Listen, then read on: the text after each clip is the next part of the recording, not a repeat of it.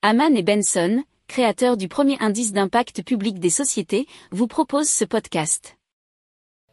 Haman and Benson, a vision for your future. Le journal des stratèges. Et la France qui a enregistré en 2021 un déficit commercial record. Alors ce dernier s'élève ainsi à 84,7 milliards d'euros d'euros plutôt. Le solde des échanges étant plombé principalement, nous dit France TV Info.fr, par un rebond plus marqué des importations, plus 18,8% après un moins 13% en 2020 plutôt que des exportations, plus 17% après un moins 15,8%. Et c'était ce qu'ont précisé les douanes dans un communiqué. Alors jusque-là, le déficit commercial le plus important avait été enregistré en 2011 avec 75 milliards d'euros.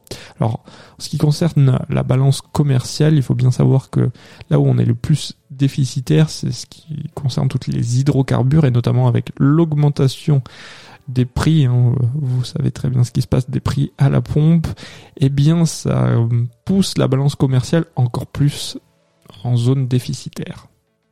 Si vous aimez cette revue de presse, vous pouvez euh, vous abonner gratuitement à notre newsletter qui s'appelle La lettre des stratèges, LLDS, qui relate, et cela gratuitement, hein, du lundi au vendredi, l'actualité économique, technologique énergétique, mais aussi de l'hydrogène et puis de tout ce qu'on trouvera super intéressant pour votre vie.